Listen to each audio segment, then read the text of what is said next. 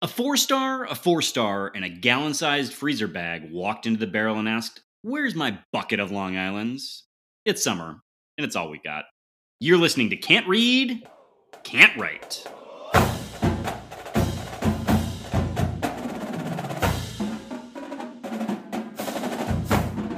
Welcome back, everyone, to another episode of Can't Read, Can't Write, the podcast that proves Spartans can talk. I'm Mike Jones, joined by my co host and recent inductee to the Plasterers Guild Local 502, Alex Plum. Plum, how's that plaster? Uh, You don't need to make that noise, Plum. You don't need to make you That's that's true. I have a device. bring out the artillery. Bring I out the artillery. I have a tool. Don't worry, dear listener. This week, our uh, favorite summertime listener guest, Kevin Greck, is not with us, and so just to hurt him, we will be interspersing throughout the podcast the uh, ham horn, both to hurt you, your your auditory sensation, and most you masochistic dirtbags. to hurt Greg. So yeah, man, don't buy an old house. Don't buy an old Mm. house that's you know 100% plaster walls. Don't do it. Don't do it. You don't need to do it. Uh, It's better to not do it. Talk to me about 95% plaster walls. I'm I'm asking for a friend. yeah, there's got to be one drywall wall in there somewhere. I just I haven't found it yet. Yeah. So Yeah. Uh, well, thank you everyone uh, for listening. If we could ask a small favor, please share the pod with Spartans in your life. A bigger favor, apparently, because none of you do it, rate, review, and smash that subscribe button. Cue the horn. Listen, Bow, bow, bow. It's Eh. summertime. You have nothing else to do, dear listener, than to get on to Apple Podcasts and leave that five star. Just leave it. You don't even have to say very much. In fact, the best reviews that we get each week or year are mm. the ones that say very little because you can always say less. You can always. Yes, I remember one that was less. I'm testing my headphones. Yes, a great five star review. A great five star review. So we're here. Uh, yes, and of course, follow us on Twitter and Instagram at Spartan underscore Pod. Uh, particularly if you would like to uh, hop in on the old Twitter questions next week. Um, Plum, uh, did I just see a Kirkland seltzer? It you might have, but the other thing I you am- would have seen was I tapped off the old fireball because tonight, Oh. ladies and gentlemen, Mr. Jones sloppy. and me are getting sloppy on cinnamon whiskey. Oh, it's gonna be a mess. This is the energy I wanted. Uh, before we get two in the bag, please give the folks a rundown of the show. Ladies and gentlemen, this podcast, if you're a first time listener, always begins behind the green wall where football always leads, and that How is dare you exclude non-binary, non-binary folks? far sorry yes friends dear friends come one come all uh, behind the green wall football will lead and this week we're talking starboys because it is starboy season at michigan state university. Two giant recruits we just picked up bags dropping everybody loving it. This week we're not talking basketball but we are talking breslin center and hello volleyball. We'll head off Grand River to talk about NCAA wide sports and other moves happening and then we'll end, per usual, with your Twitter questions. Love it. All right, let's yes, indeed, start with uh, heading behind that green wall. Starboy season. Uh, I think maybe my favorite name ever Okay. Bai Jobe. Bye, Uh, Joe. uh, a 6'4", 215 pound, four star edge rusher out of Oklahoma. He's the 64th best player in the nation. That makes him a top 100 recruit, Alex Plum, if you were doing the math at home. I uh, have been. He's the number nine edge rusher in the country and the number one player in the state of Oklahoma. He's the highest rated player to join uh, this class and is the highest rated player of the Mel Tucker era.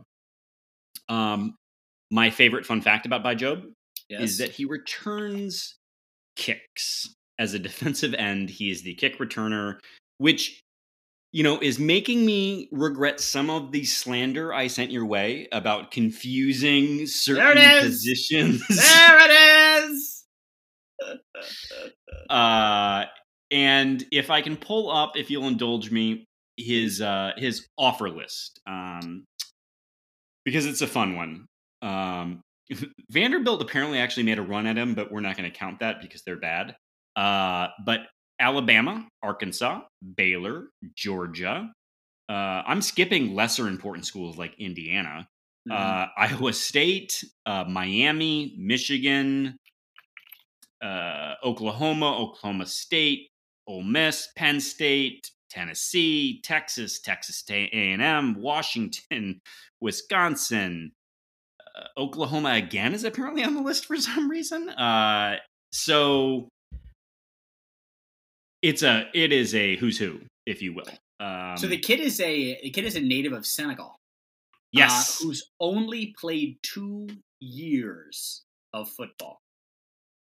Now, I mean, I, I, I, let's talk about that, right? and I don't know. I mean, Norman, Oklahoma. I, I imagine that has a quite a panache to it, especially in the Big Twelve for producing football talent. Community Christian school, however, I know nothing about.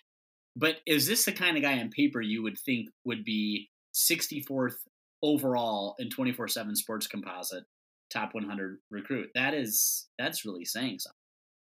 Yeah, different sports. Um, but one of the things that worries me sometimes, um, uh, I, am having a little Mady Sissoko uh, okay. PTSD Okay. Someone who also had picked up a game late in life, um, yeah. and then was a very highly touted recruit.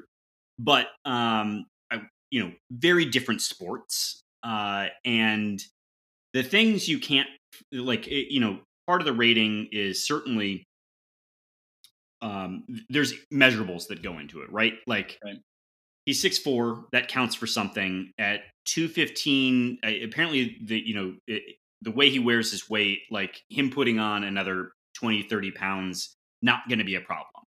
Yeah. Uh, and you, you got to imagine getting into a program like Michigan State. Um, it, great. Yep. Uh, there's also, it is uh, not, you know, I don't want to like, um, I'm sure that some football players would be upset when I say that football is not a finesse sport, but I mean that in a way that it's not a finesse sport in the same way that basketball is. Sure. Um, well, and, and to, but to your point here, he, the reason that he came to the United States from Senegal was, in fact, to pursue basketball training.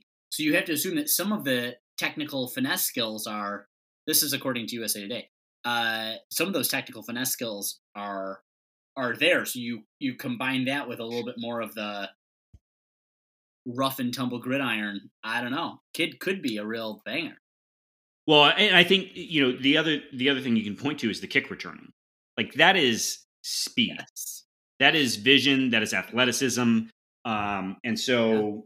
the and I have I have zero doubts yep. um, about him training with Brandon Jordan.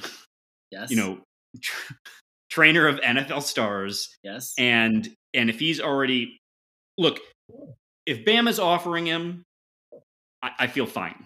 I, I feel really good about where he's at Yep. Uh, from a skill perspective, and it is super impressive that he's only been doing it for a little while, and and the it, that if if your floor is people are already really impressed with you, uh-huh.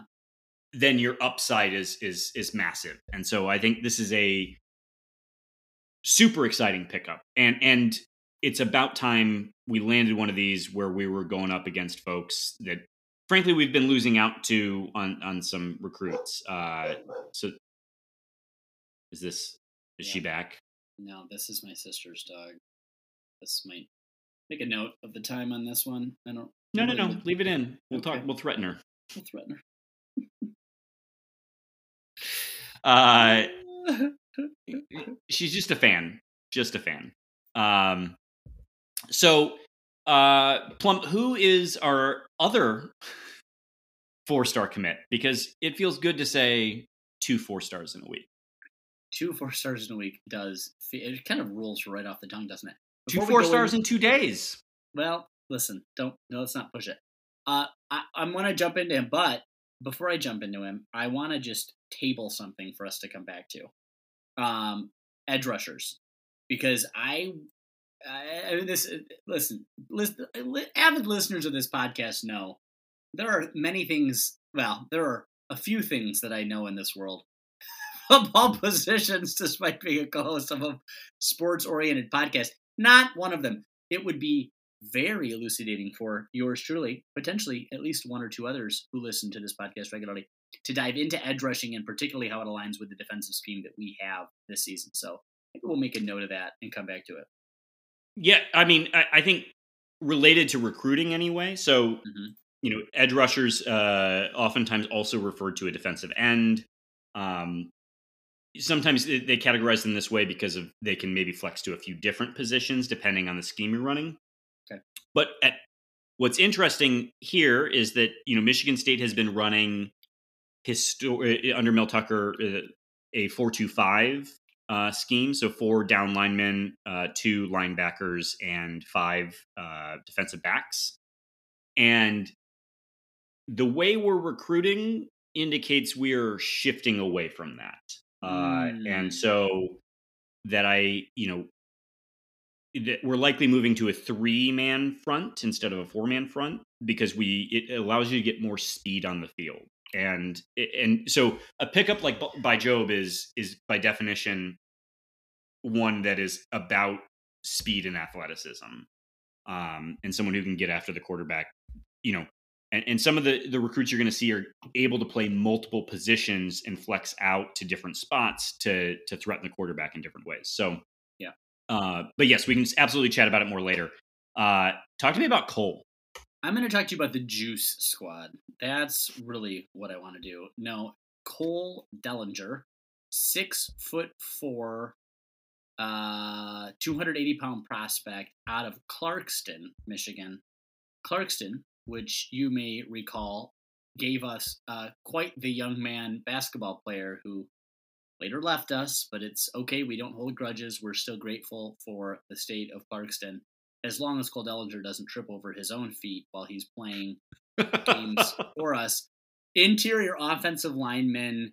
He makes the eighth four star prospect for this recruiting class, beating out finalists LSU and Purdue. LSU, where his older brother plays.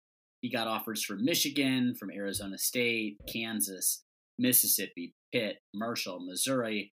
So, uh, number 330 player in the nation, but the number 16 interior offensive lineman and the number five ranked overall player in the state of Michigan in this class, all 24 7. Kids, yeah, and got some got some weight too, which I love to see. Yeah, it probably needs to put on another 20 pounds too. Um, the I his offer list is a bit smaller okay. uh, than a Bai Jobe. Um, now that's partly different sort of rank status. Uh, mm-hmm. Interior offensive linemen are a little bit easier to find than a than an offensive tackle, but I think it's probably also a reflection of the fact that, to your point, his brother uh, down in Baton Rouge, um, currently under uh, murderer coach Brian Kelly, mm-hmm. um, and so I, I think there's something to beaten out the place where your brother's at. Um, that's that. Let's say that again, actually. And I think if for no other reason than it shows that Cole has better taste than Garrett, because Cole doesn't want to be murdered. And I, I Garrett committed when Ed Orgeron was there. In fairness to Cole or listen, Garrett, there's a transfer portal for a reason. I am excited for this kid. It really says something too. You know, Clarkston's colors are very akin to the University yeah. of Michigan's and the fact that he found those colors so distasteful, so opprobrious, so repugnant to good things, the things that he wants to surround himself with, that he is, of course, coming to Michigan State. This is big news. Love it. Uh, we also got some tailgate news this week, Alex. Um, new policies, which I should have pulled up in advance of recording this and did not. Well, so, it's they're quite elaborate. Quite elaborate. I I don't know. I mean, plastic gallon sized bags. Uh, you can also buy bags. Right. You could buy a bag. Uh, yeah. Little clutch. Uh, you can have an exception for essential medicines. I want to say. I think mm-hmm. a camera bag is still acceptable. But yeah, gone are the days of big purses and we're going to search them. Um, yeah, well, they for a while, I don't think you could take a bag at all. Mm. Um, and so this is uh, um, this is great for uh, parents uh, who want to bring you know their kids to the to the game. The the variety of things you need to pack. Yeah. Um, the other news has to do with tailgate time. So let's break this down. Um, the for games that start at noon or four, you can now start tailgating at seven. And for Yes. night games, you can start uh, t- tailgating at 11. Previously, it was seven for noon games, nine for four, uh, 334 games, and 1 p.m. for night games. Um, do you remember when uh, the tailgate rules were changed, Alex? I do not. I remember very distinctly. Notre Dame came to MSU. We were at school. It was a night game. And bad things Bad happened. things happened. Bad things were well, not least of which Mark Dantonio had a heart attack. So Uh, was that a Dan? I don't know that was a Dantonio year. That might have been uh, John L year. I think it was 06. oh no, you guess you're right. 05? Yeah. 05? Yeah, right. 05. Uh, Because we, I think we were still in in maybe it was even 04. We were in case, or I, at least I was in case. Hmm. Um, and yeah, it was it was it was not a a, a great day uh, for a variety of reasons. And so I'm I'm just uh, I I will not be a complete fuddy duddy. I'm pro tailgating. I'm pro the consumption of alcohol. sure. In fact, I'm going to do a shot here. Um, and I'm pro the students being able to have fun, and I'm pro safe spaces for everyone to have fun. So I guess I am sincerely hoping that MSU, in addition to opening up the tailgates earlier, which Yeah. again I'm not against, Sure. but does all the things that they need to do to make it a safe and clean space. Yes. Um, so have your porta potties and enough of them. I think that's Yeah. an ongoing problem. Uh, have uh, plenty of. I'm not going to say police because I do, I don't think police is what's needed there, but uh, plenty of, of personnel who can who can be of assistance to Sure. anyone who needs assistance in that sure. time. Um, Do you so think, a- an aside to this, the Michigan State legislature is Yeah. has taken up bills to I had this off Grand River, but yes, Okay, well I'm gonna I'm gonna link it. We're gonna we're gonna yeah, let's do it. Let's do it live. Do it live, damn it! Fucking thing sucks. Um, the state legislature's taken up bills to allow the sale of alcohol at the University of Michigan, at Michigan State University. I wonder how the legal consumption and sale of alcohol at a stadium could also impact because what they've done is they've extended the hours, right? They've allowed folks now they've extended the hours for folks to tailgate. If the concern is that partying inebriation is leading to issues, do they go back and change the rules again? Because part of the part of the consideration here is folks or is the hope right like it's like in Germany where there's no real age limit to drink beer because it's like you learn at 12 so you're not drinking like a maniac when you go to college at 18 is there part of that well because it's available we don't have to get so shit faced Yes, for in the afternoon I, I think actually there's been some studies on this. Uh, this has at least been, um, if not plenty of people made a convincing argument, but I'm, I'm pretty sure uh, that there's actual data to support this that that by not introducing the same deadline, hmm right, that you you de-incentivize binge drink. the binging Uh, Yeah. Yep. And and that last minute binging, right? Like drink all day, right? Like you know, and Fine. you're you're you're going to continue to have overindulgence. Like that, that's not going to disappear. Yeah. But you will decrease some of your overindulgence from folks who uh, binge drink because once you're there, sure, there is the safety net of I can get another beer. But truthfully, how many beers? How many fifteen dollar beers yeah are you None. going to leave watching the game? right to get right you're not you're gonna try to buy two at the beginning and they're gonna be hot by the fucking halftime which is fine. Then you just you you you hold it next to your melting moments, and then it cools Yeah. it, and then it gets and cold you, again. you get yourself a, a little uh, little milk soup, and you get yourself a little uh, yeah. Uh, yeah. I also I tend to be very pro. A, it's a revenue stream, right? Like let's wh- why Right. and and Greg and I when we went to the Rutgers game, uh, you know they sell the adult beverages there. Yep. And They got you know, nothing else was to look forward to in Piscataway. Yeah. So uh, I, I was found myself shouting at vendors because of the noise of uh, their speakers there. But uh, the I, I would generally speaking say, you know, notwithstanding that no one was there, and so you you know lines were very short. Mhm. Uh, I don't even think I got many drinks. I think I had two beers while I was there. Sure, right. Um, But the fact that you have it, you can nurse it. It's that's my. you're watching the game. Like if You're you're, into the the game, yes. You're not going to be Um, well. Most of us anyway. Yes. Uh, so, um, anyway, eh, I think these are exciting and interesting uh, policy changes. Uh, I do. I sincerely hope that MSU commits the resources to to making sure that um, uh, tailgating continues to be both fun but safe and clean and uh, peaceable to folks who want to tailgate. Um, Great.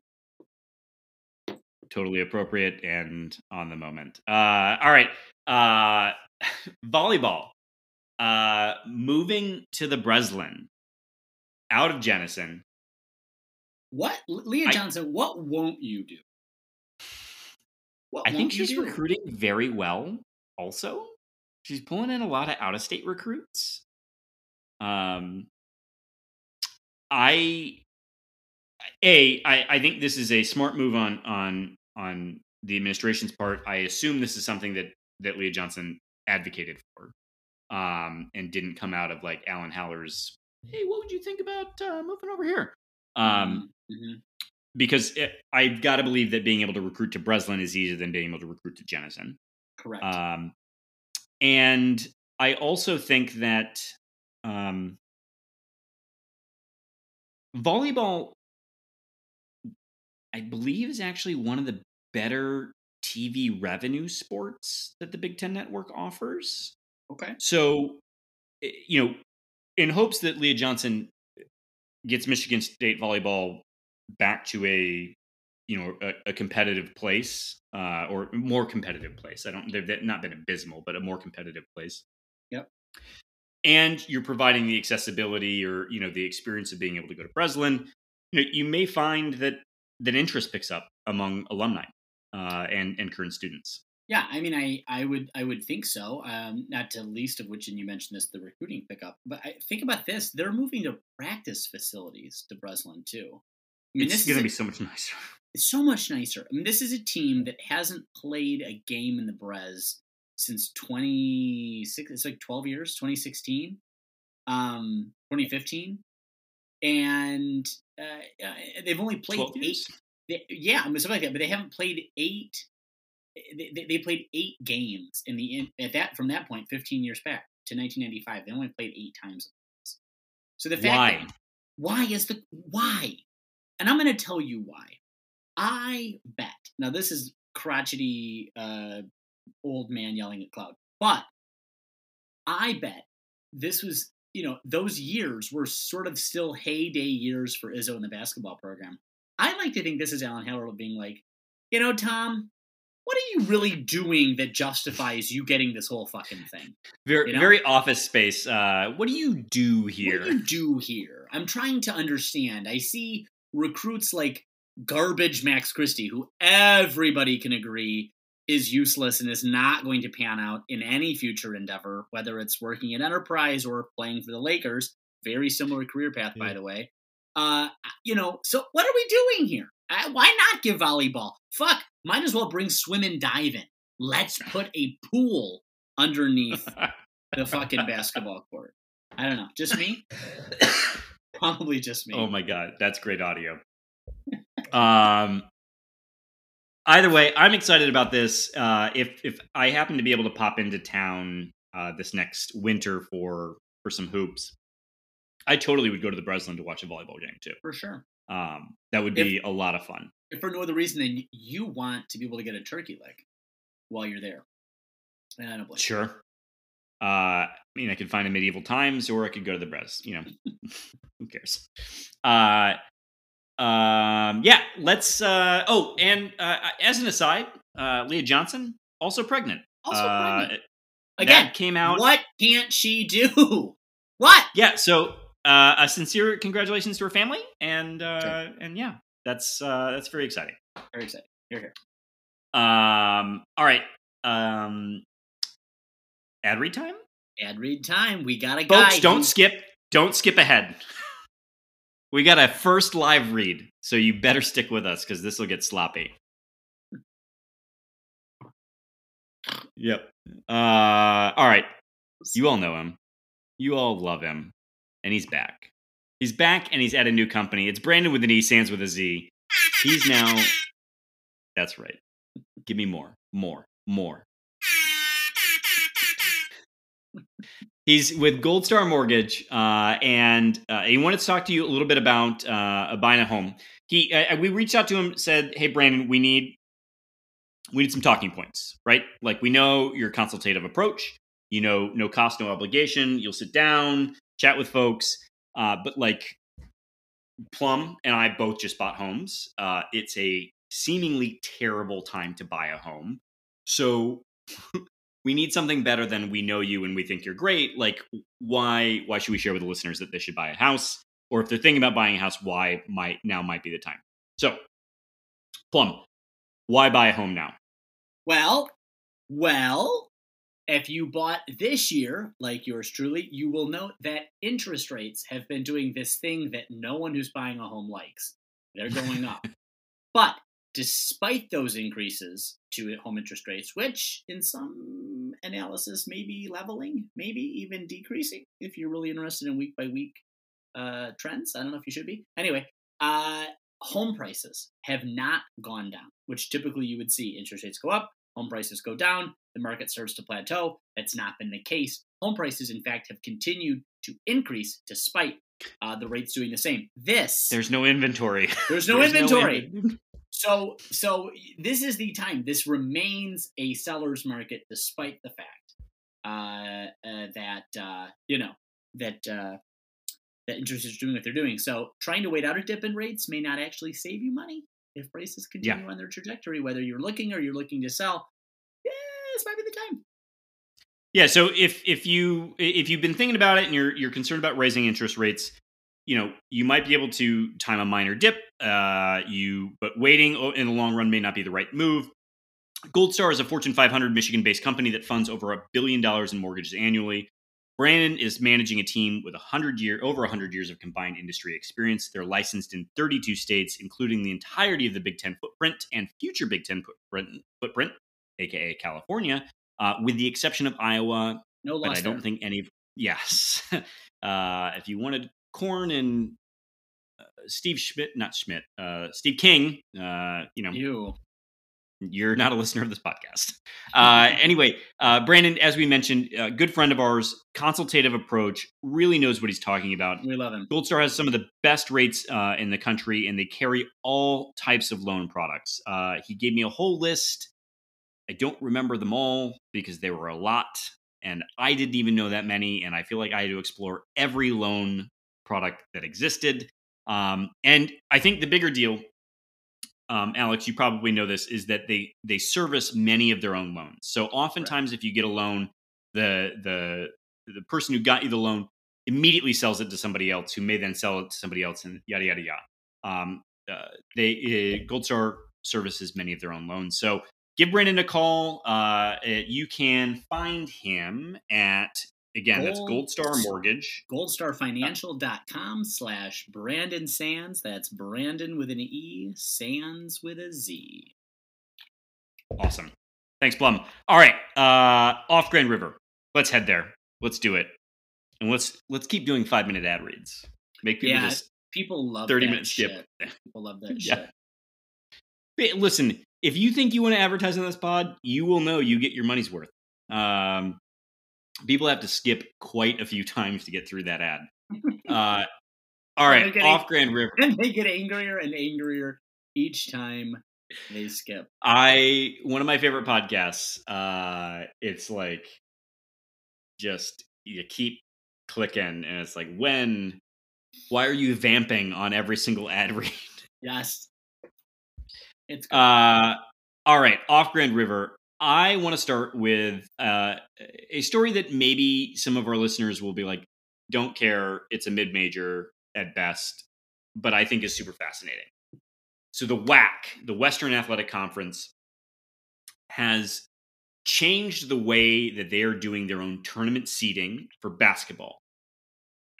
And what they've done is they consulted specifically with KenPom to create a seeding system that largely relies on the net but uses some other advanced analytics to try and seed teams not based upon wins and losses, though that is a factor in the same way that it's a factor for any advanced analytics. Like you still got to win your games, but that it, it favors teams who seemingly are more likely to go on a run in the NCAA tournament because they are more apt to beat a a higher ranked team than anyone else. Uh, so you could be third in your conference by wins Yeah. and losses, but but based upon your particularly your Strength of schedule. non-conference schedule, yeah, and how you performed and where you performed, whether it's away or on a neutral site. If you went to Duke and you know you got beat by like five, like maybe you're the team that's actually better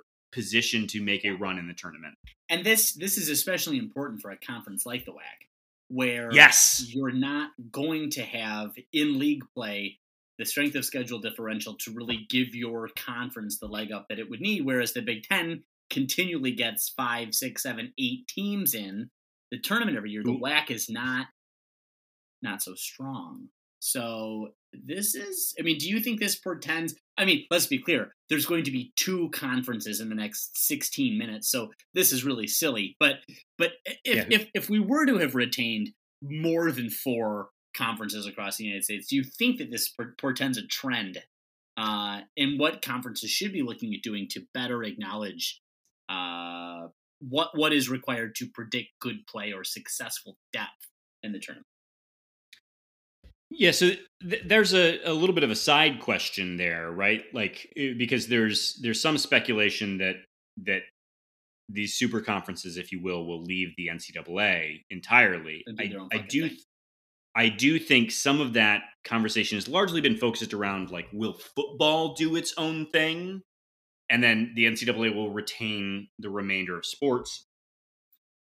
The it, the the piece of this though that I, I think is particularly compelling is that these smaller conferences, their payouts Hmm. for participation in the NCAA tournament Yeah. are based upon the number of games that they're in the tournament.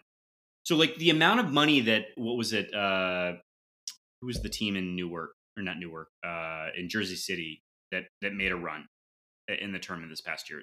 People are going to be screaming. Yep. Uh, Saint. Oh, Bonaventure? No, No. No. St. John. St. Jim. St. Jehoshaphat. St. Irene. Uh, I'm gonna keep St. Peter's. Saint St. Peter's Peacocks. Peters. Oh, the Peacocks. Yes. Uh, so yeah, so the the St. Peter's Peacocks, which are part of the uh like the Atlantic City League or something, like it's truly like can you commute into New York City from either NJ Transit or uh the, the Long Island Railroad? Um they um the amount of money they ended up netting their conference because of the number of games that they played in was quite substantial. So you Mm. you may as a, a team be like, wait a second, I you know won more games in conference, but like if you're really thinking long term about your your viability as a program, Yeah. your payout. Your TV rights, your TV dollar payout is is all contingent upon this, and so I think this is really smart Yeah. really savvy and really innovative. So, I you know what it'll be curious to watch how this all trends because again, this is very specific to how they get seeded in their own conference tournament. So it's still the winner of the conference tournament ends up going to the NCAA tournament. Like that's that's the Right. way it is. And Right. Um so this is just one way to sort of advantage folks who who take on hard out of conference schedules and and and play well. But either way, I think it's cool. I'm pro it. I mean, yeah, it's a very low stakes way to introduce something very innovative, potentially seismic, certainly different from the way that it's been done before. Postseason tournament seeding, not the biggest make or break difference maker in this, but something at least to show a little incentive. So whether it's enough incentive to get this to really stick, especially when it comes time to schedule a couple years out, and I mean, maybe we start seeing the WAC, you know, play more games on aircraft carriers or something ridiculous like that. Um, I wanted to uh, real quick talk about conference realignment part duh. Um, because after we spoke last week about what was going on with conference realignment, it, the report came out that uh, you know Oregon and I think Washington at least had both applied for or entertained membership with the Big Twelve, Right. Which I thought was a super smart power move to say Big Ten shit Yep. or get off the pot. Yeah. Um, I think well, a lot not of it ended of up being because the Big Twelve has nothing left. So I mean, fuck, why wouldn't you want to do this? And if you're the Big Twelve, like you'd be really smart to do it, right? Um, but it it it seems like it's not nothing's going anywhere immediately. But I guess I'm I'm curious on your take on this, Plum, because it seems that the Big Ten is like, no, we're okay. Like we do not need to. We don't need to have anybody. Like we Right. still have a lot of money. We don't need to just take people. But I'm curious. We'll, we'll keep the conversation specific to Oregon and Washington because I think there's a, a different vibe about Notre Dame and and so. Do you think the Big Ten should eagerly scoop up programs like this, or do you think they're smart to say, eh, "We're going to take a second? Uh, and let me ask, because I don't know off the top of my head, uh, are Washington and or, or Washington might be Oregon? I'm less sure of members of the what is it? The AAU, Yes. AAUC, A A Yes, CU. Okay. A- yeah, I, I the acronym. AAU. AAU. Okay. Uh, uh, which to the listener is this uh, Association of American Universities or something. It's the uh, acad- high academic profile, right? There's a certain Very level of yeah, research oriented. research oriented academic rigor associated with the university and its research and academic profile. Uh, and that's a requirement to join the Big Ten unless you are a, a Nebraska, because I guess fucking corn. Um, so I don't, I don't know. I mean, it's a good question. I would say it's not in the Big Ten's interest to gobble up as much and as many teams as it can because it feels like we're doing that simply to be a foil against the SEC. I think there's still, and again, this is we talked about this last week a little bit. I think that there's something in here about leave something for someone else. I I, I think that the Yeah. Big Twelve still has a strong profile, especially if I mean I think UCLA and USC leaving is probably the death knell for the Pac-12. Um, I don't know that it is, but I certainly know that the Pac-12 is irrevocable, irrevocably different um, when its two flagships have left, right? Um, Didn't you say uh, Oregon was uh, Phil Knight was dialing for dollars? let's, Or and let's and let's talk about it. Phil Knight hitting the phones. Fucking how many billions has the shoe dog himself made? And here he is hitting the phones to save his beloved Oregon. This, my friends, is the epitome of sadness. So, I mean, telemarketers you mean beware fandom? Which, to be fair, we do this for free for free. I, I just little money. I mean, my God. But but I mean, good for him. Super fan. Maybe we should all aspire to be Phil Knight. I don't know. What I know is if those programs are that desperate that they are calling in their bigwigs to start calling athletic directors and boosters and saying, "Hey, you heard about the Ducks? No, not the mighty Ducks. The Oregon Ducks." I don't know if that's what he sounds like. I imagine it is. Very old timey. like- Operator, give me Klondike 5. Klondike Five? I have so many questions. Uh, all right. Last, um, I think we need to say uh, uh, a resounding "You're dead to me." Dead to me. Um, dead to me. Colton Pouncy, oh, beat writer. Okay, I want to. I want to redact my comment. I want to redact my comment. dead to me. Uh, Colton Pouncy, uh, beat writer for the Athletic, uh, uh, who covered Michigan State, has He, moved oh, hold on. He didn't just cover Michi- Michigan State. He cut his teeth covering Michigan State. Let's let's Yeah. call it what it is. and uh, so he's dead to me. And I think the reason he's dead to me is uh, because one of the things that that Colton was really great at was understanding where the fan base was mentally Yes. and what what drove them, what energized them, what um, what coverage they craved, and and doing it in a way that was not sycophantic to Correct. to to the program. Right. You know, like it, it was still really great reporting and really great storytelling. Yep. But he he felt like one of us with you So- know obviously not a fan but like Right. he felt like he was part of the community Let me say it this way.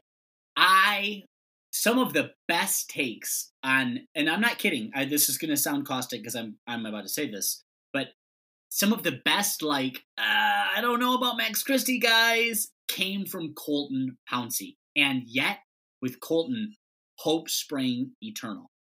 And I think this is your point, Jones. At least this is what I'm reading into it. Is what there's a line between sycophant idolatry of a program and the ability to hold the tension between real concerns for a player and the hope that this game could be the game because you've seen the glimpse, you've seen the flash, you can you know where the app you know the, the opportunity is, you can remain optimistic. Colton was able to hold those tensions together. And he did it in a way that was incredibly compelling. And he did it in a way that certainly got this podcast to become happy subscribers to the athletic. Um, I will say that while I, Can I just- yeah, Oh, just I, I just want to to tack onto that really quick, and then I and then I'll send it back to you. Like Colton also got that recruiting was going to be a big deal under the new head coach for Michigan State. right, That like that that was a going to be a big part of the culture of the program. Right. And then you know he really, you know and then he engaged well with fans. It became a running bit of like Colton, how tall is he? Because every time you know Michigan State landed a new recruit, they were all much taller than anyone that Mark, Mark Dantonio would have accepted. uh, like Mark, it made it seem like Mark Dantonio was uh, recruiting an entire class that was my size, uh, and in some cases they were. Uh, Mark so needed to be the tallest guy in the room, and it just didn't work Yeah. Out for him. big big alpha energy out of mark uh so anyway i, I just um I'll, I'll turn it back to you but colton is fully dead to me and i say that with a smile but also you're dead to me congratulations I- colton On behalf of the podcast, I would like to say, Colton Pouncy, we I'm sure you're a confirmed uh, listener because you have taste, and why wouldn't you listen to us? Uh, we would love to have you on. Want to have you on. Would love to do a retrospective of the couple of years, few years, four years or so that you Yes. covered Michigan State Spartans. And I'll tell you, and I'll tell all of our listeners, there is no fan base in the mother fucking world that needs your blend of critique and optimism more than the Detroit Lions fan base. And so, with that, we say to you, Godspeed. We will miss you on this beat, but look forward to future success for the Lions and, of course, for you. i do i do hope that that colton gets to again cover a program on the ascendant i i will i do not Well, I don't. I don't care about the Lions. I don't care about the Lions. Uh, but It was the um, guy's don't dream to get back into the NFL. So he's got to start. I mean, you if you got to if you got to put yourself by the bootstraps, there's no fucking better team than the Lions. So give it Sure. a couple years. Yeah. Uh, anyway, be well, Colton. Uh, and yes, uh, would yeah, would love to have Colton on the show. Um, all right. Shall we do some Twitter questions? Oh yeah, we better. All right, Twitter questions. First up, I put uh, I put this one first because I didn't want to get uh, uh, too drunchy before we talked about it. All right. Uh, so this comes from JD underscore Jerbear. Actually, you asked the question because I'm teed up to talk about this. oh, well, that's good. Hi, Jer. Hey, buddy. How you doing? Love you. First up, bad numbers. Mel taking on more responsibility. Lost a recent flip from Alabama to Penn State. Is it time to talk about Harlon Barnett surviving on success under a Narduzzi defense and being an alum? Yeah, so I think we got to talk about Harlon Barnett Okay. uh, because you can make a lot of excuses for it. But last year, the uh, the Pats defense was um, bad. Yeah. Um, I think Harlon Barnett is most known for a defense that was um, uh, a two star recruit out of Georgia who ended up being an NFL uh, Pro Bowler. Yeah. Um, and, uh, well, two NFL Pro Bowlers. Uh, so, um, Harlan Barnett, uh, you know, then goes to Florida State. Uh, that does n- not work out at all. Uh, there is a recruit currently committed to LSU that apparently really wanted to commit to Michigan State, and uh, As a was fetish a for fumble. scissor lifts. uh, there was a fumble along the way, and somehow his uh, maybe he was told that his recruit wouldn't be accepted or his commitment wouldn't be accepted. Um, And they're pointing And Barnett on that.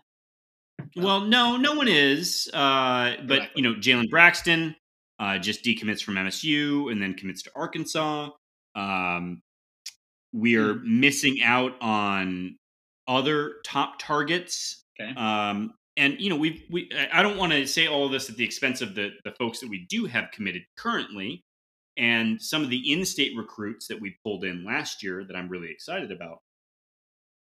But I do think Jer Bear raises a really excellent point. The defense hasn't been great. The Right. thing that did sort of maintain consistency post Narduzzi and uh, and and under Dantonio was the run defense. That's continued to maintain some excellence. Yeah. Um, but the secondary The secondary has not. and and we we've we've had some guys who have gone to the league. Josiah Yeah. Scott went to the league recently. Um, uh, Shakespeare, uh, Shakur Brown, uh, also Yeah. went to the league. Uh, You know, we we've had some guys, but like the secondary has not been fantastic for a while, Right. and the recruiting there has not been either. And I think I was chatting with uh, um, John Kirby from the Only Podcast about this. That I was sort of bemoaning this very topic, and I was wondering how many of the guys that all got processed from the program, because you'll remember the spring game two years ago, we didn't have enough people in the secondary. Yeah. like they were they were all sent out of the program. How many were left from when uh, uh, Harlon Barnett was here before? Yeah. it's Xavier Tillman, not Tillman, sorry, Xavier Henderson, and everyone else got processed. Yeah. So, like, I, I think he's on the chopping block. Well, like, if you told me he got fired at the end of this year, I would wouldn't be be surprised. surprised by that. Well, if he gets if he gets fired at the end of this year, it's going to be because we had another lackluster year, and that would, of course, be justifiable. But Well, Mel Tucker could rightfully take credit for the coaching up that that is happening back there. But if you told me he got fired because he can't recruit, again, his best players ever, Yeah. were like a two star and a three star that got coached up. I, I just, Yeah. I, I don't know. It, I say that knowing that Harlon Barnett is a indeed uh, hashtag SD4L and um, in that Ponzi scheme. nope, uh, but do it. I don't want to. Plum, next question. In the spirit of Moneyball, who breaks out next season more, Hoggard or Brooks? Know, I have been consistently anti AJ Hoggard, but I am pro AJ Hoggard as of this moment, Monday, July 11th. Uh, it's it's AJ Hoggard. Pierre Brooks still does not have the confidence, in my opinion. Please, Alex Plum, be wrong. Be very wrong. I can be right.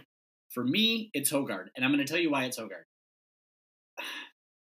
The kid has something to prove. I think. Listen, Hoggard has got to be able to come off. He's got to be able to run the point. He has to step into some sort of leadership role that has been now vacated by everyone else who could play that position. Um, well, with some exceptions. I, I guess what I'm saying is Hoggard has a little bit of the experience now under his belt. He has continued to improve year over year. We continue to see improvement, especially, I thought, toward the end of last season, to the point now where this could very much be an, in my opinion, this could be an AJ Hoggard team. We don't have the dead weight hanging out at the two any longer. so, so he's got better distribution. Could it be Brooks? Absolutely. Should it be Pierre Brooks? Absolutely. When I look at Pierre Brooks' face, he doesn't have the the cut of the jib, the sort of I don't know killer instinct. The kill. He doesn't have enough of the angst, the anger, the yes, yes, yes. And Hoggard That's has right. it. Brooks seems too happy to me. So I hope I'm wrong. I hope you can be that self uh, satisfied and also tap into some inner angst that drives greatness. But Hoggard seems you see him. Hoggard is the ephemeral lifting up the chin and making you stand tall. That seems to me to be Hoggard, who gets pissed at himself and, and pissed at his teammates, and that's what you need in a leader, especially playing the point. Yeah, it uh, it reminds me of uh, uh, something um, Tucker says. You're either coaching it or allowing it, mm. right? That like if you don't confront something, you're either coaching it or allowing it. And so, um, I you know I think as a freshman, Pierre Brooks, we saw a lot of, which I love, a lot of not afraid of the moment. Right. Right. Like for the for, and he didn't play many minutes, but like he never struck me as someone who's afraid. Yeah. To be out there. Yeah. Which you love that in a freshman. Do I think we expect a, a jump, a leap from Pierre Brooks? Not Absolutely. Oh, a, a jump? Sure. Okay. I, I, expect improvement out of Pierre Brooks. Well, improvement for sure. Uh, I expect him to be a contributor next year which there was a whole online debate as to what a contributor meant, which uh, one of the dumbest U of M accounts uh, that's out there, um, who's uh, shares a name with an insect and um, had about the same size role on the University of Michigan basketball team, um, suggested that a contributor was someone who you expect to be in at winning time, and I'm like, is that really how we're defining contributor? Not good. that's that's that's how we're defining it. Anyway, I expect Pierre Brooks to be a contributor uh, next season. But to your point, AJ Hoggard, it, eh, you know, does Pierre Brooks end up having that anger that like I'm unsatisfied, I am pissed because I'm getting the minutes and we are not winning? Right. Yes, eventually, hopefully, absolutely. Uh, but I, to your point, yes, this is this is uh, uh, AJ Hoggard's team, hopefully. Yeah. Uh, Plum, easy question for you. Bells or Georgios? what what the fuck is Bells? Who's even heard Wait, of you, Bells? Who's, it was it was on MAC. I know what it was. I'm kidding. All right. But it's still Georgios. Right? Dollar slice. Dollar slice. Dollar slice at Bells. I don't know. I recall Georgios more than I recall Bells. I think it's the name. See, I recall Bells, and the reason is because I mean you're going to these places. You're not to be clear when you're not remembering much at all. Don't remember much at all. Yep. But at Bell's, uh, above the ovens and on uh, and stacked on shelves was Jiffy. Yes. Pizza yes. crust mix. Yes. And that stuck out to me. They didn't care. They didn't need to care. Georgios, as I recall, was by the hamster cage right? Yes, but yeah, no, I was definitely more of a Bell's person. Yeah, I definitely went to Georgia's. We stopped at Georgia's because we'd be coming back from Guns. Georgia's was better. Well, be, yeah. I, I, don't disagree. Yeah, we but would, we but Bell's I think was cheaper. Gunson. Oh, oh, I'm sure it was cheaper. We always went out on Gunson, and Georgios was on the way home back to Case from Gunson. So yeah. All right, next Nate C. Uh, Hi, Nate. Hi. You're in a committed relationship. All right, playing the Carrier Classic on the USS Midway changes a lot. Midway, all caps, changes a lot of concerns I had for the game. Oh. Primarily of which sailors won't be voluntold to help. He did not So what like other that. issues? So what other issues do you have now? The only one I can really think of is a tick is the ticket prices. And, and and I imagine that what Nate is saying is that the ticket prices could be prohibitive for the sailors. In my opinion, and I think I echo So one- Midway is a, a, a, a museum at this point. Oh, okay, cool. Yeah. Uh, but docked, I imagine, Right. like like fused to some seawall somewhere. Still, So I have concerns about the structural integrity. to still still nominally in water, but only nominally. I, I I think I echo one cool Nate's desire, which is for if we're going to do this on an aircraft carrier or some Navy vessel, we are here to honor the individuals who serve this country. like a submarine. that would actually be great, hmm, that would be very including cool. curvature. I want curvature. yes. I want and I need. You're you're a big fan. You're a big fan of curvature. I. I want to see Pat Driscoll call a technical foul as he falls off the curvature into some large uh, marine body of water. I, I, but the point remains. I think we still want to be able to see the individuals that serve on the vessel being able to not just afford, but they really should be receiving gratis uh, entry Yes. into the event. co-sign on that. Uh, I I do think the the concerns remain about like I think the dew point has to be like within a very specific range for the court to be safe. Um, the uh, but otherwise, yeah, I would I would tend to agree that if we're doing this on a museum carrier, that's great. I co-sign Nate on on folks not being voluntold. Uh, but if we're gonna put on this charade, uh, the piece of information I don't have, and, and Nate likely is more plugged in on this uh, with his literal experience on carriers. Um, that we we would hope that that this, the current service members are given like, do you want to go to this? Here is your free ticket. Mhm. Like that's that's what I would aspire to, particularly on Veterans Day. Um, that that would be something that they could they could partake in. yeah. Um, next up is McHammer Legos, which I think Greg put the wrong name in. It was like McHammer Lefos or something. I think you made fun of it specifically, Plum. Kevin, Um, I just like if you don't want to be part of the podcast anymore, you don't have to subvert us. I mean, I think that's I think that's what we're trying to say. yeah, just quit already. But- um, but, but- keep but keep editing. But but my God, but oh yeah, you have to ask this question. You have to ask this question. All right. Yes. Yes. Yes. Yes. Uh, McHammer Legos asks: The typical triathlon is swimming, running, biking. Name the three events you could think you think you could beat Max Christie. this is absolutely for you. Uh, now, if I had to guess, running is the answer you would provide. It was yeah, running is for sure, what I could beat him in It- uh, long distance running. With his height and size, he probably could beat me in sprinting. I'm just guessing based on his youth and length. Also, the fact that he weighs Live. 124 pounds. I, it certainly didn't weigh enough even to play Division One collegiate basketball. Shame, but good, good anyway on him. Uh, Maybe biking. Maybe could get more biking. rotations in with your shorter legs. if for no reason that I would Is that how it works? steer him into the fans on the cobbles at the Tour de France so that he would fall and break some important number of bones and clavicles. Uh, but, But swimming, you're convinced he wins. convinced. I didn't even have to suggest it. I wouldn't get into the water with him unless I was jumping on top of him to drown him. Which, let's be clear, Max, don't get in a pool with me. I'm not saying it won't happen. You son of a bitch. But thank you, McHammer Uh, Legos. That was fun. I will do that every time. Now, because he is my favorite Twitter questioner, yes, I said it out loud, but I've held this view for a long time. Mark Team Mark! Ah, you son of a bitch! Chapter 1. This week. Who still has not given us, uh, I think, a five star review. doesn't need to.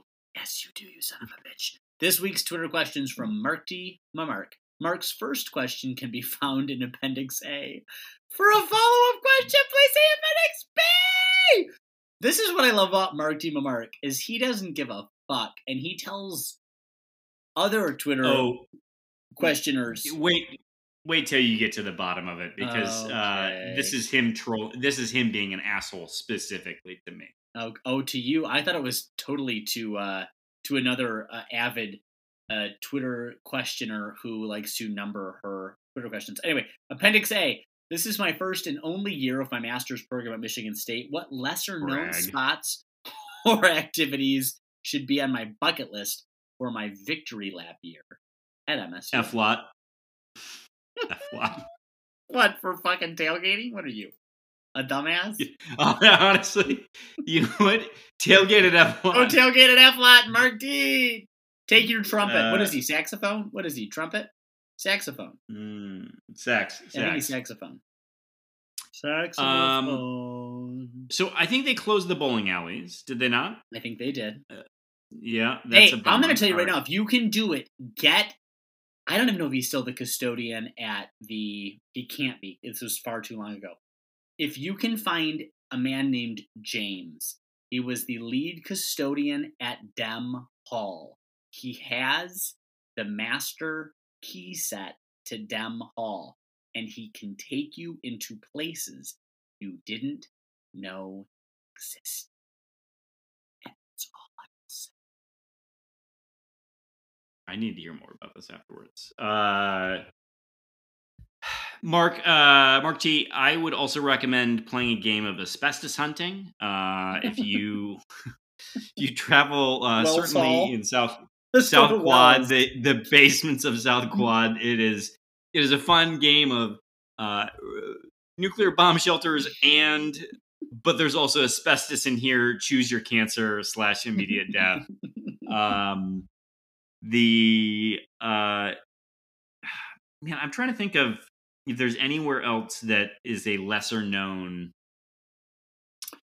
You know, I, so one of the times I was up there recently, uh, I had a soccer game that I was refereeing. I was only the fourth. This was so. This was a year or so ago. I was the fourth official, which you know the fourth official doesn't do shit, just handles the substitutions.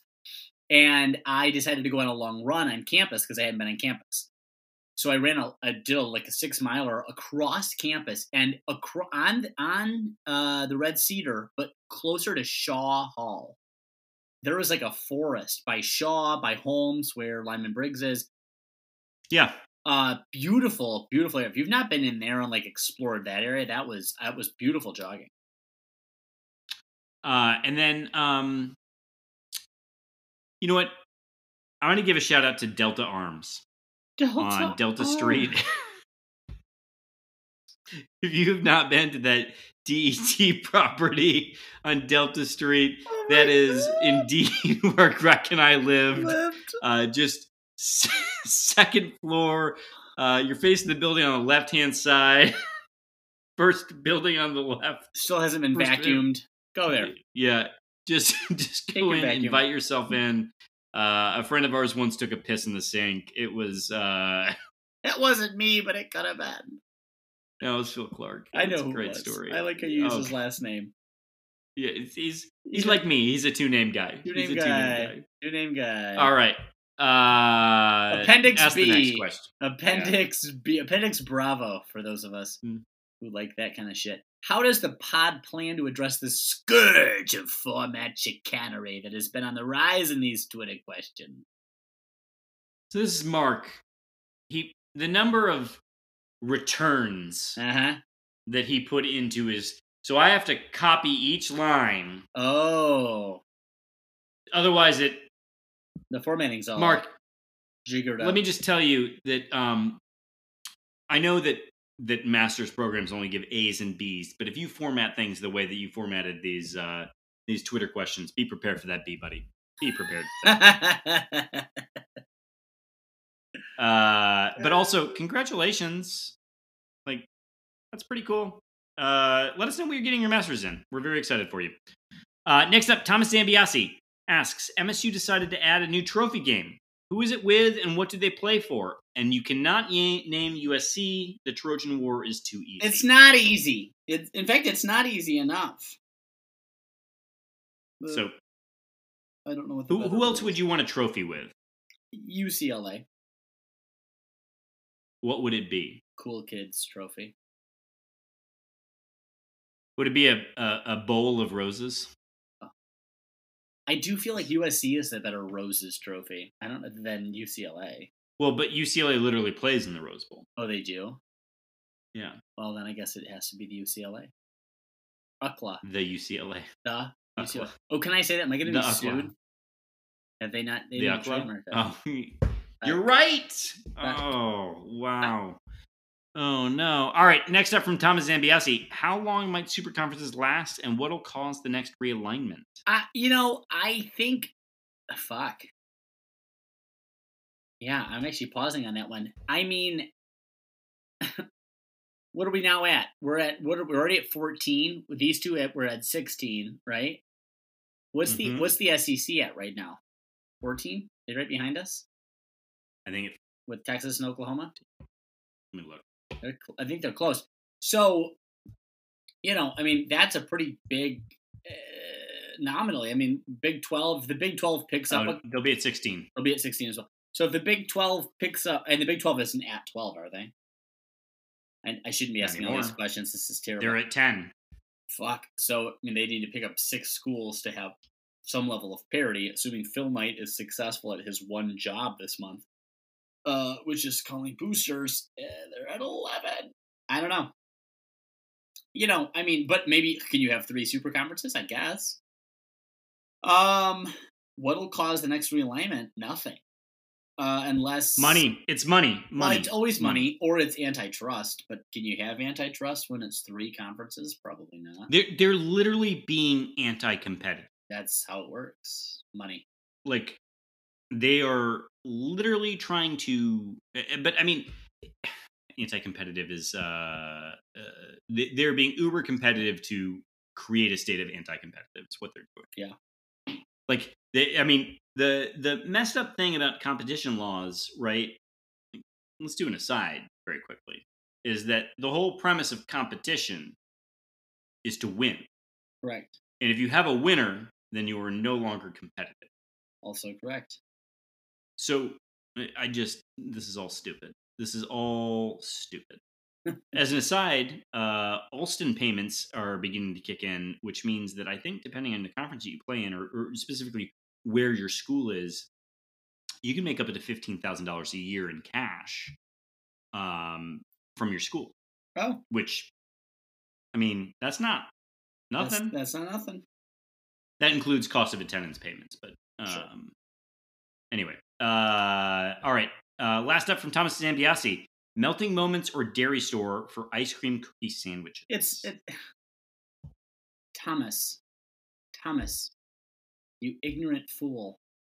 You need to go back two or three seasons and you need to listen to every single one of the episodes and you need to listen to those where I extol the virtues of the dairy store's ice cream sandwiches and I impugn the integrity of melting moments both as a corporation and as a dessert. Now, Plum, to be clear, you would change your mind if they they sponsored the show. Well, I mean, I'm not above money. Mike Jones? Is anyone? Frankly, if they provided melting moment sandwiches. Frankly, I'd drink. I'd eat drink one. Fuck, I'd, I'd eat one on every show. And to be fair, I consumed a melting moments and happily when we went to watch uh, uh, the Michigan State play. uh, who did we see them? someone non-conference, and it was a good football game that we enjoyed, despite Kevin Yeah, Breck's best efforts. That piece of shit. and uh, we Kenneth Walker played like two seconds of that game. Um, he scored a touchdown. I hope. Yeah, God, he was amazing. What an amazing, amazing guy. All right, so that's How it for depressing you. is it to know that we're not ever going to see another Kenneth Walker? Let's not talk about it. We've drank too much Red Bull or Fireball, whatever the fuck, to be able to care. Thomas, listen to the old episodes. Leave us a five star. Spartan eighteen seven seven zero up next. Mikey, When will college athletes be allowed to hire agents? Uh, well, in basketball, in some capacities, they already are. The thing I would advocate for Yes. and and also actually all athletes are able to hire agents specifically to uh, name image and likeness so they, they can hire people to to negotiate those deals on their behalf um, and that's a really great step in the right direction uh, Sure. I think they would need to be compensated specifically from the universities, which then gets into a very, very like we're in seismic shifts. That is a massive seismic shift. Um, I'm pretty sure it says fuck Michigan. Uh, the uh, Plum is googling your Mandarin Spartan 18770. Uh, but the um, the thing I will give one piece of credit to Jim Harbaugh Hmm. Because you know what, even a blind squirrel finds a nut.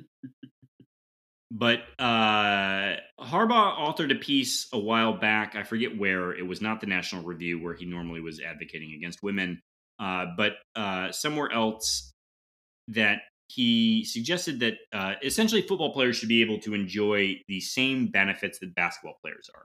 Just say that they can participate in the combine, they uh, you know they can withdraw from the draft and come back to their team. They should be able to hire you know NCAA sanctioned agents uh, for that process. And I tend to agree that that is a meaningful step in the right direction uh, for for college athletes, at least on the football side. Um, what's next, Plum? When you interview Graham Couch, will you ask him about his love of groovy donuts and his hatred for temperatures above 80 degrees? Spartan 18770. The things that Graham is going to have to answer for are innumerable. Uh, uh, we, I don't know if I mentioned this before, but uh, Graham is annoyingly kind and gracious and overall presents himself as a much nicer human being than his takes are. And so, uh, So Hold on, uh, hold on. This is the thing that you have to understand, dear listener, is that I get to be the drunk raving asshole on this podcast because Mike Jones, while he likes to play like he is like this, he actually has a very big heart. Too big. In fact, it might need to be a medical condition. He may need I'm an opposite Grinch. He needs help. He needs a medical intervention to have his heart shortened. Smollened? I don't know. Mm, it's irrelevant. Smollened. Anyway, Smallendest. he's going to struggle to give Graham Couch the business that he so rightly deserves. Now, I have not had Groovy Donuts, or if I have had Groovy Donuts, I don't recall them, which is to say they must not have been that impressive. They're not No, I've I've I've heard on from reliable sources. Groovy donuts. You would they suck. no, no, they're fantastic. Oh, they're good. So they're not like Clotta Coffee. Got it. All right, that's fine. Didn't know how to com- didn't know how to compare Groovy Donuts to one of our recent sponsors, but now I do. Should I just move us really quickly into the next Twitter question so that it's no, no, no, keep going. Why Keep not? going. Why Keep- not? You keep going. Why not? Why not? Anyway, uh, we will ask Graham about plenty of things. I I, I don't know that uh, his love of, of of donuts, which I think is relatable, Sure. uh, and uh, his hatred for temperatures above 80, because I think depending on the humidity, I may or may not co-sign with some of that. Um, and if you live in Michigan and you don't like 85, temperatures above 80, 85. fine, I'll give you the upper bound. But I'm just saying, if you live in Michigan, you got to appreciate the 80s because of what we get when it isn't the 80s. You can always jump in a Mhm. lake. yeah, All right. I, I co-sign. Last up, right. or second to last up from Spartan 18770. Am I a jerk for not accepting friend requests by coworkers on social media? So no, I think is the answer because correct. I let it slip accidentally that I do this podcast on a call.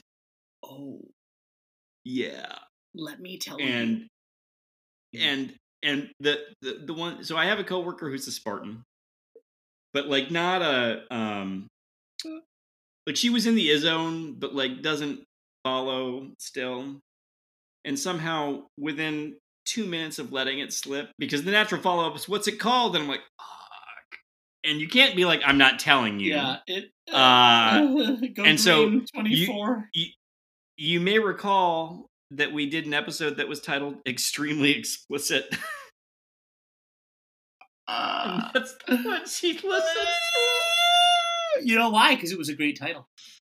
It was a great Mm. title, and that was what she wanted to hear. Good for her. And if you're Anyway, still no. listening, dear coworker, fuck it, fuck it all. Uh, but no, I, uh, I, there are many coworkers I have, including the one I mentioned, that I would happily be literal friends with, but Right. Not on social media. that, well, no, no, uh, I mean, if we were actually friends, right? Uh, Oh. and it's not that we're not, but like we don't live close to each other and all that other good stuff. But Sure. the, uh, but I, I don't think you're a jerk for saying that there's a line of demarcation between uh, we're friendly coworkers, amicable coworkers, good time coworkers, but still just coworkers. Like I, I think that's an acceptable dividing line. What do you think, Plum? No, no, that's the appropriate dividing line, I think. And I, I think we just have to be able to acknowledge that, name it, and uh, be okay with it. I mean, some of us say Was I that you know on a Sunday, Monday, Saturday, whatever the hell night we record, eh, seems appropriate. Uh, a little fireball, you got a little, uh, you a little uh, uh, Modelo Negra. You just had a nice night. You got a little loose in the tongue. Max Christie had a bad week, which was every fucking week. You get a little bit hot about it. You don't want to have to defend yourself to someone that you respect at work. So, eh, So we're gonna add this to our LinkedIn profiles tomorrow. nothing, nothing. Uh, did you translate? Am I right on the uh, on the translation? ladies and gentlemen, he might not have been as successful in Spanish, but if he tried his hat at Mandarin, Mike Jones would have been a fucking savant. Mhm. Well done, you. All right. Next up, Joe Ashworth. Recruiting in Ann Arbor has been slow to say the least. How bad do you think it hurts that on the same day they lost out to Dante, lost out on Dante Moore? Tuck secured his highest commit at MSU to date Bai Jobe, another Ow. four-star lineman. Bonus name or bonus? How great a name is Bai Jobe? Well, you already took credit for that, my friend. Uh, Uh, I can I as a quick aside. Mhm. Uh, I was like, did they do this on purpose? Because in my mind, by Jove ah, very good. was Bai Jobe, and I was like, hmm, this is this is a thing here. But then I I was curious, what is by Jove Well, I mean? And oh, it's Jupiter. By Jupiter. by, Ju- by Jove, I think he's got it. By Jupiter. By Jupiter. Anyway, that's the, Jove. that's the etymology. That's the analogy. Well, I wouldn't read too much into it. I know I don't know what if if it's Wolof or what they what Bai and Jobe if they have meanings and Wolof if if it's Wolof in Senegal. I, there are multiple languages spoken across the um, Senegalese diaspora, both here and in Senegal. So it's hard to say exactly what it could mean, and there's probably not reason to speculate. But it is a great name. It is a very good name. The one critique I would have of Joe Ashworth's question is that he simply refers to Cole Dellinger as, quote, another four star lineman, end quote. Come on. The kid out of Clarkston Well, I mean- deserves a name drop. Sure, Cole Dellinger, not nearly as sexy as by Joe. Shh. It's a, it's in a positive. Cole Dellinger, comma, Come on. uh, another four star Another four star. lineman. You, you, you throw in the parenthetical. Listen, sure. Should we hold it against him that his older brother Garrett decided to risk his life with a confirmed murderer? Absolutely, we should indict the family for this decision. But, but, we still should give him the benefit of the doubt and name him. I hope recruits don't actually listen to this podcast. I'm sure they don't. I'm sure they don't. Um, the anyway, uh, I do think it hurts um, because uh, currently they're tracking how many pictures of uh, Mel Tucker are on the internet, um, which is very normal behavior on the behalf of uh, U of M fans. Very, Um, very, very, very much. I was told that uh, that that they they passed on CJ Carr that he was a uh, they they cooled on him because they were high on Dante Moore, despite the fact that they were in different classes. Did you say Um, Dante Moore or Dinty Moore, as in this soup? because I would be quite confident that Jim Harbaugh wouldn't know the difference. Next up from Joe Ashworth for you, Michael Jones, Max Christie's rebounding, ha, and Marcus Bingham's fouls have been the most production we've seen out of former Spartans in Summer League. That's actually true about Max, son of a bitch. Please rank the following. Well, not anymore. Well, please rank the following five names in order of minutes played in the 2022-23 NBA season. Max Christie, Gabe Brown, Marcus Bingham, Gabe Henry, or our boy, Cassius Winston. Yeah, so uh, Cassius Winston ended up having, since this question was asked, a fantastic evening. Uh, the answer is I'm not going to rank all of them. Well, I'm not going to rank all of them. Max Christie is the leader uh, because LeBron James has robbed the Lakers organization. And so um, Max is likely to get the most minutes. I maintain that Cassius Winston should get all of the minutes and should be on Team USA. If there is a and, god, Max Mm. Christie will have a. I'm not gonna That's a clergyman. That's a I'm clergyman. not going to finish it. I didn't that. finish That's it. That's a clergyman saying I it. didn't finish the sentence. If there's a god, Cassius Winston will play all of the minutes for Team USA. all. If Team USA, sixty minutes, all of the minutes, every minute. Give him the god darn minutes. No. All right. Uh, next up, John Hubbard. Damata Peiko's son recently visited MSU as a possible recruit. How does that make you feel? Old.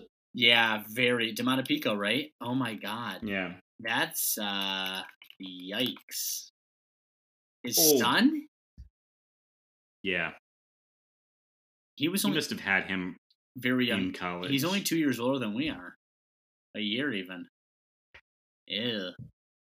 He must have had him Yikes. young. Good for him. Mm, yeah.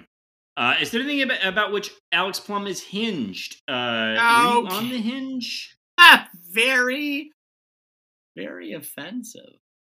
Um, but no, no. Listen, I want you. If you don't, if listeners, if you've not yet heard of the Enneagram, look it up. You've heard of Myers Briggs personality inventories, yada yada yada. Look up the Enneagram. E N N E A G R A M. I am an eight on the Enneagram. It will tell you everything you need to know about me. And particularly why I am, I am as unhinged as I am.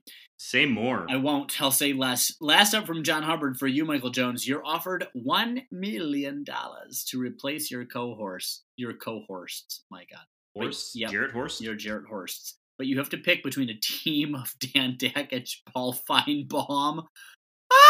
Or Alex Jones and Joe Rogan. Which pair would you choose? This is not particularly complicated. It's not. It should be. it it John, unfortunately, you've introduced a thing that is uh, so low stakes. Yeah. Uh, uh, but it is it is Dan Dakich and Paul Finebaum. Uh, uh, the one thing that Alex Jones and Joe Rogan have in common, for certain, is their love of ivermectin. Um, and and uh, you know, uh, Joe Rogan passes uh, uh, off. I'm just asking questions better than than many scam artists, but God, what a piece of uh, shit. at least Dan Dakich, in a way, owns that he's uh, a piece of shit. Uh, and That's- Paul, Paul Finebaum is uh, knows knows who he is. Yeah. Uh, next up, always thinking 1835. What's the best fair food, Alex Plum? Uh, elephant ears. Gotta be elephant ears. Yeah, that's that's that's so obvious. With caramel. What's the best food at Costco? It's gotta be the footlong hot dog. Hmm.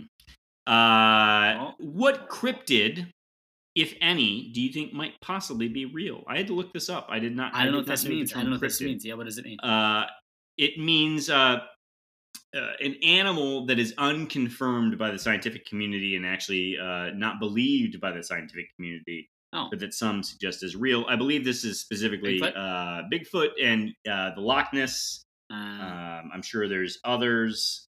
I mean, Loch Ness definitely exists. It, not in the way it's pictorially represented, but for sure, there are insanely large fish under the water. I mean, people catch them every once in a while. So there's there's no doubt that there is some sort of or was some sort of obscenely large um, fish in uh, in whatever part of Uh, I, I, frankly, all of these were um, were featured on the History Channel and Discovery Channel, so I, I choose to believe that they are verified by science and that they're real. So Great. I'm not familiar with this term cryptid because they're it's it's not a thing. but too cryptic even. Last up from Always Thinking 1835 for you, Mike Jones. As conferences are expanding like dying stars, Jesus, is there a point where they will get too big and collapse in on themselves? How many schools do you think this quote super conferences end quote will collect before they stop? Or are they just playing Pokemon at this point? Gotta catch 'em all. Uh, Pokemon go to the polls. Uh, uh, the I think the answer is probably twenty. I think it gets unwieldy after that. So that's my that's the answer, and I'm sticking to it. All right. Great. Maybe twenty two. Maybe 2020. All right, next up, Dan Hellpepper recently visit, visited a scenic overlook that was a rock in the Mm. woods. The most disappointing destination you've ever gone to. Dan, we have Uh, to know where was that? Plum, you were telling me before we started recording, we were talking about this question, and you mentioned that, the, that MLK's uh, uh, monument was particularly disappointing to you and uninspiring. What's Can you upsetting say more about that? What's upsetting about this is that it's both untrue and I've actually been to his childhood home in Atlanta, and it still maintained its sort of uh, historic, uh, architectural. uh, and you said, what about it? I said that I would love to. Say more. Nope, I love Say it. more. I loved it. You're making me feel like I actually said something that I didn't say. I'm just stumbling over my words. unnecessarily. Unnecessarily. Dan Hellpepper, just tell us. Just tell us where you were. Where was this rock in the woods? Was it the uh was it the mystery spot in St. Ignace? If you went to the mystery spot in St. Ignace, I think we all deserve to know about it. Uh, eh, but uh, most disappointing destination uh, uh, that I've ever been to. Um, I you know I'll, I'll name a DC one. Yeah. I think the Washington Monument is stupid. It is stupid. You know why? Because you can see it from the Delta jets that fly into DCA. That's all. That's all. If you've seen it from there, you've seen it from everywhere. Fuck off, Washington Monument.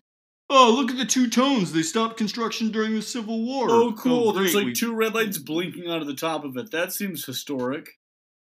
we uh we yeah we're we're celebrating a, a a- line because we fought over whether you can own another human being. That sounds cool. All right. Next up, Dan Hellpepper. After taking a few weeks off to consider carefully how to be a better ally at Plum's insistence, I've decided to again ask if you can always have the air horn. He can. He can and he Anytime. must. Uh, last up from Dan Hellpepper, Plum, oldest book you've ever read. Uh, by the date it was written, not date it was printed. I'm gonna exclude the Bible. Uh, Why? Why would you do that? I think it's got to be Wuthering Heights. No, it's got to be Dante's Inferno. Ooh. It's got to be Dante's. ooh. Right? What year was that written in? Oh yeah, 14th century. Oh well, when was wait, we read uh, Plato's Republic? When was that? Like we're like type furiously typing in the background. Uh, okay, that's it. It's the Republic. It's Plato's Republic. I uh, if you're taking the Bible out, When, when was that? When was that written? 375 BC. Well, yeah, yeah. Socratic dialogue authored by Plato around 375 BC. And BCE is AD, right? No, no, no. CE is AD. BCE would still be BC. Before the So Common Era. 375 is okay. So th- 350 BCE would be younger, older than no, 375. younger because it Or could, y- I'm sorry, younger. Younger. Yes, yes, yes, so yes. 375 is still the oldest. Because I was like, uh, the Politics by Aristotle. Uh, no, because Um, Aristotle was a disciple of Plato, right? Well, that's why I was confused. I was like, uh, yes, yes, Uh, but yes, uh, the, uh, Plato. It's got to yes, be Plato, the the Republic. Republic. All right. Wow, Yeah. I came up. with I cannot believe I came up with that out of the last second. But the Bible is the. No, Is- still, No. Still. well, Old Testament, the Old Testament scriptures. but no, by published date Oh, or oh, written, written, written. Written, not when was that? uh, the Pentateuch. When was when was? All right, no one cares No about one this. cares. All right, no one cares. next up, Mr. Neurotic Pants. We're gonna. I'm gonna slow read this. You got it. Yeah, sixth and fifth century, so a little bit older. A few hundred. All right, years. Mr. Neurotic Pants. Why do you, as men and podcasters, exist? Uh, ergo, uh, cogito ergo sum. That's it. That's it, Mister Neurotic Baggins. Cogito ergo sum. I think, therefore I am. And if you are a Spartan and you think, then you must podcast or listen to podcast. And what are three white men supposed to do other than podcast? Yes, let's be true. honest. Also true. Uh, next up from Mr. Neurotic Pants is announcing your post-coital Oh Jesus. and then tagging your lover on Twitter a power move for Oh, alphas. Because I just read a tweet where a husband tagged his wife. Post coital seems unne- It just seems unnecessary. Well, uh, you know, it, it. I appreciated it. Kevin Greck, if he was here, he would have read that, but he would not say fuck. Hmm. The difference is that Kevin Greck was never pre-coital, so that's really, really the difference. Oh boy, the audience that we have Yep. is thrilled oh, about Oh, that. fuck! God, you better timestamp that. Next up, this week in Spartan Nation, Eaton County sheriffs arrest Danton Cole after he's found stealing pop can soda cans from a dumpster. Mel Tucker to take over Stan Lee's role in Marvel cameos. and attention-starved Tom Izzo takes a job as a Walmart greeter in East Town Town Center. Lats for governor. Hold on. Is there actually a Walmart at the Eastwood Town Center? You're asking me like I would be the answer to that. I feel like there might be one contiguous to the Eastwood Town Center, but I don't know that we would actually call it at Eastwood Town Center. Eastwood Town Center has sort of a feel to it that seems to be non-Walmart, as it were. Oh, okay. Well, I guess that's all we needed to hear from Mike Jones in the background. Clankety fucking clank clank guy. Next up, Mama Maple Leaf, negative nine. This is what you get. That's why I made that comment about post-coital, pre-coital, poist, poist. poist. That's is is that a moist? wood? Anyway, next up, now that Elon Musk reportedly is reneging on the Twitter buyout, who do you want to see running the communication lifeline to your fans? Mel Tucker, Tom Izzo, or Matt Ishbia? Well, it's got to be Matt Ishbia, only because of the age factor. And yes, I'm going to be ageist in here. It's got to be Matt Ishbia. Uh, I mean, Mel Tucker seems to have a better handle on Twitter than Matt Ishbia, who simply Well, pays athletes to, Mel to Tucker's not doing shit robot tweets. Well, I, I trust Mel Tucker to buy someone to, to do Twitter. Uh, okay, then. I'll give you that. Uh because Matt Ishbia again has paid student athletes to to simultaneously tweet out the exact same thing about UWM. Oh my gosh, Plum, you were having a night. All right, uh, negative eight. In order to garner more listeners, the podcast uh, has decided to create a fantasy Twitter questioners league. Each host or co-host slash guest Boo. that's that's for Greg. That's for Greg. Uh, may select three players from your avid fans for their team. We don't have fans; we have friends. We have uh, friends. which which can't read, can't write listen questioners we select for scoring during next week's podcast. I think this is an interesting idea. We are uh, mysteriously without uh, uh, a guest listener, and Yeah, that's true. I think I, I think we would need to have folks opt into said competition. This is interesting. Um but uh because no one wants to be picked last. True. True. Let's have let's have the production meeting on air. Yeah. Next up, negative seven. Anyone seeing stars lately? MSU lands a four star this week, two four stars, mom, I believe. And everyone's gaga, but Kenneth Walker III was a three star. I think he was a two star. And well, you know the rest is history. Why waste so much time on ranking potential? That's a fair question. Uh, I disagree. oh, oh, Mama Maple Leaf, go ahead and look at the recruiting classes for Alabama, Ohio State, Georgia, Oklahoma. Go look at them. well, and to but, Sure. but to her point, high three, low four. What's the difference, really? You know, Kenneth Walker only had one Power Five offer. He was a, I, I- I mean, this is like Darqueze Dennard stuff, right? Like this is a, we found a, a well Vanderbilt found, and then we got him out of the transfer portal. Someone who was unheralded, Yeah. out of high school. But like, yes, y- you can find these stories, Sure. but you look at championship programs, and they are stacked with fives. Yeah, for sure. fours and fives on fours and fives and that's and so we're not wasting time it is it is about an aggregation of these people and so yeah uh, is there gonna be a guy like ken walker Yeah. yes and and like to be clear he might be my favorite spartan football player ever Yeah, I mean, there's, there's but fair. But you know i i can't pretend like i don't want all the four and five stars uh all right next up upper deck jerk guy what is your highest level of organized athletic competition The World Cup. Is this a joke? There's uh, You you played no, you played in the World Cup? Yeah. okay. I'm gonna.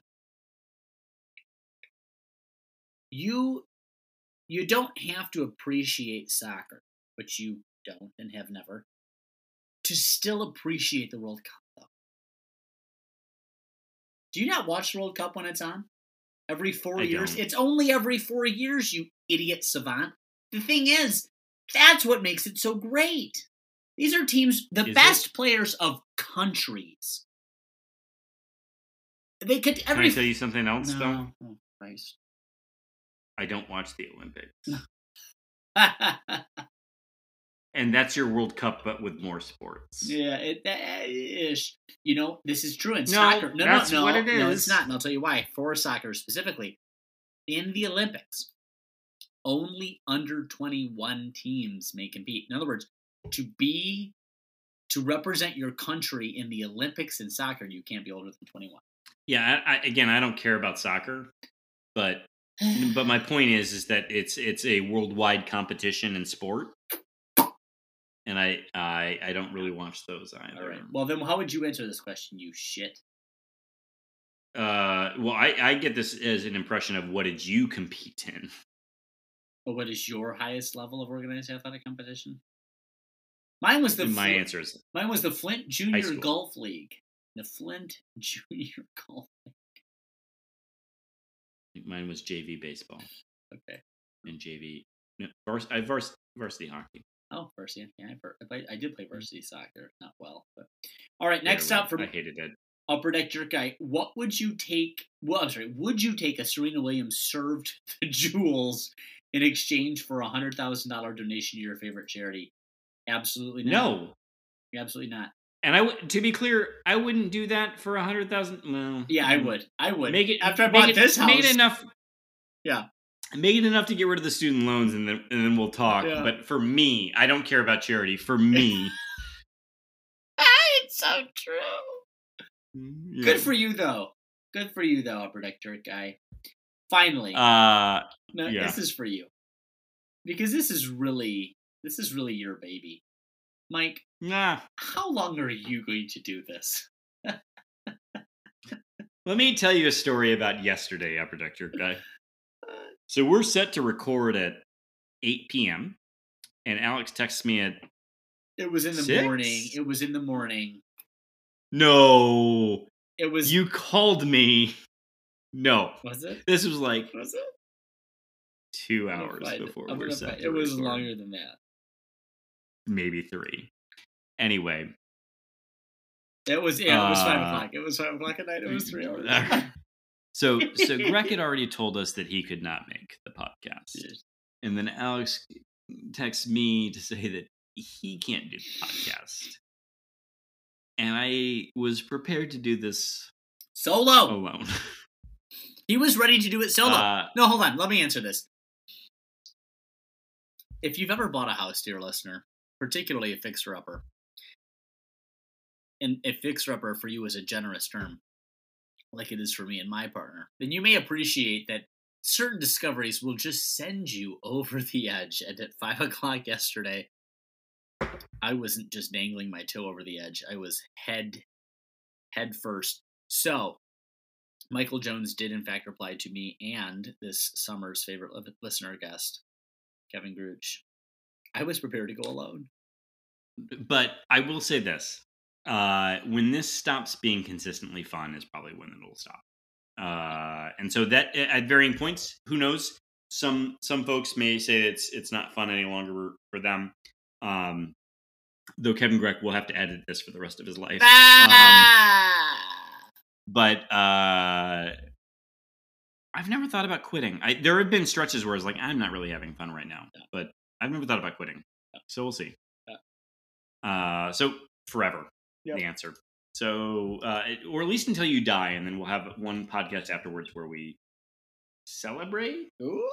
your life. Your life. Uh, nice. All right. Next up, Mike Jones. Plot twist. You get to ask me a question. What you got? All right. What? Uh, I got one for him already. What Flint establishment is your favorite go-to for food and for drink? He doesn't drink. Uh, follow up. When are my co-hosts going to get their bottle of drink uh, for future uh, Mike Jones uh, beverage sponsored episodes. Yeah, I had to go buy my own Fireball today, Mike Jones. How very and dare I, you? And and by the way, I'm drinking the Revel Stoke, which is a Mike Jones provided yes beverage. Yes, it is. The hot box, which I co-sign on. Oh my god! Uh, All right, next up, uh, yes, from Senor Jones. The National Cherry Festival in Traverse City just ended. What's your favorite festival? What month is it? It's July. June. Oh well, it's not Pride anymore then. So okay. Um, wow, virtue signal. I I had to, I had to send the like the bat signal out there. I ah, just a, a, rain, a, rain, a rainbow symbol of just of just uh, uh of pride. So uh, gay. So gay. Good for you. Thank you. Uh, uh Bonnaroo? like I don't know.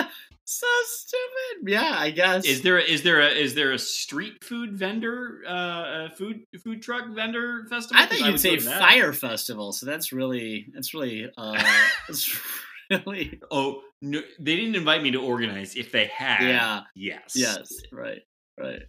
Uh, that seems definitely like my vibe. Very. Uh, last up from Mike Jones. Some guy in our HOA is complaining about dogs barking and named our street. Oh. All of us find it hilarious because no one leaves a barking dog outside. Uh, we plan to walk our dogs by his house and leave him presents in the yard. Is this enough, or should we do more? So I like that he's not asking, "Is this over the line?" It is, "Is it enough?" Right. So, Mike, I thought you were still living in in, in wherever you were living, a city. So maybe you've moved because the neighborhood you, that you have said it out loud. I did. Well, only listeners of the pod who know it would know what I was talking was what I was about to say. Um, you must not live there anymore. So I don't feel like I know you anymore. but yeah, just leave uh, some shit. Leave your own shit in their yard. They're not going to know the difference. I also tend to believe that um, you know leave uh, uh, lights and firecrackers, and as they're going off, throw small rocks into their windows. I think small, very small. Yeah.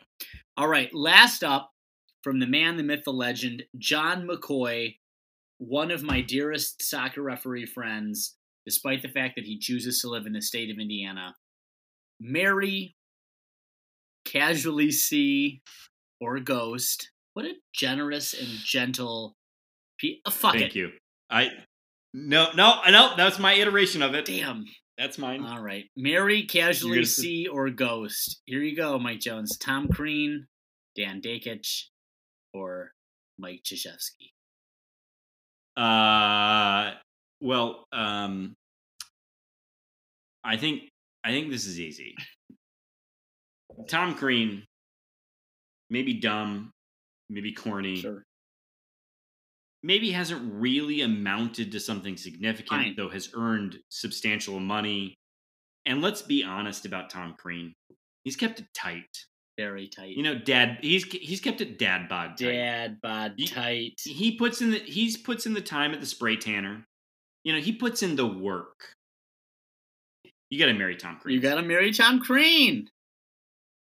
you sometimes you want to lay with success i think you got to casually see coach k Oh. but like you can't you can't commit to a vampire you can't and let's be clear the reason you can't commit to a vampire is because you likely cannot kill i mean ghost a vampire right. and so the world would be a better place if we all collectively ghosted Dan Dakich. Dan. And so for that reason, that is my answer. All right. All right. I, So- I might have switched Dan Dakich and Coach K, but your reasoning is sound. Thank you. Uh, If I, I'm known for for many things, but reasoning is chief among them. Logic, Uh, certainly among them. yeah, i- i- not for being impulsive. Uh, Alex Plum, it has been an absolute pleasure. Alex Plum, it's been a true joy. Uh, two four stars. Two four stars. And a plastic bag, my Uh, friend. and a plastic bag. With that, a resounding go green, sir. Go white, my friend. Cheers, buddy.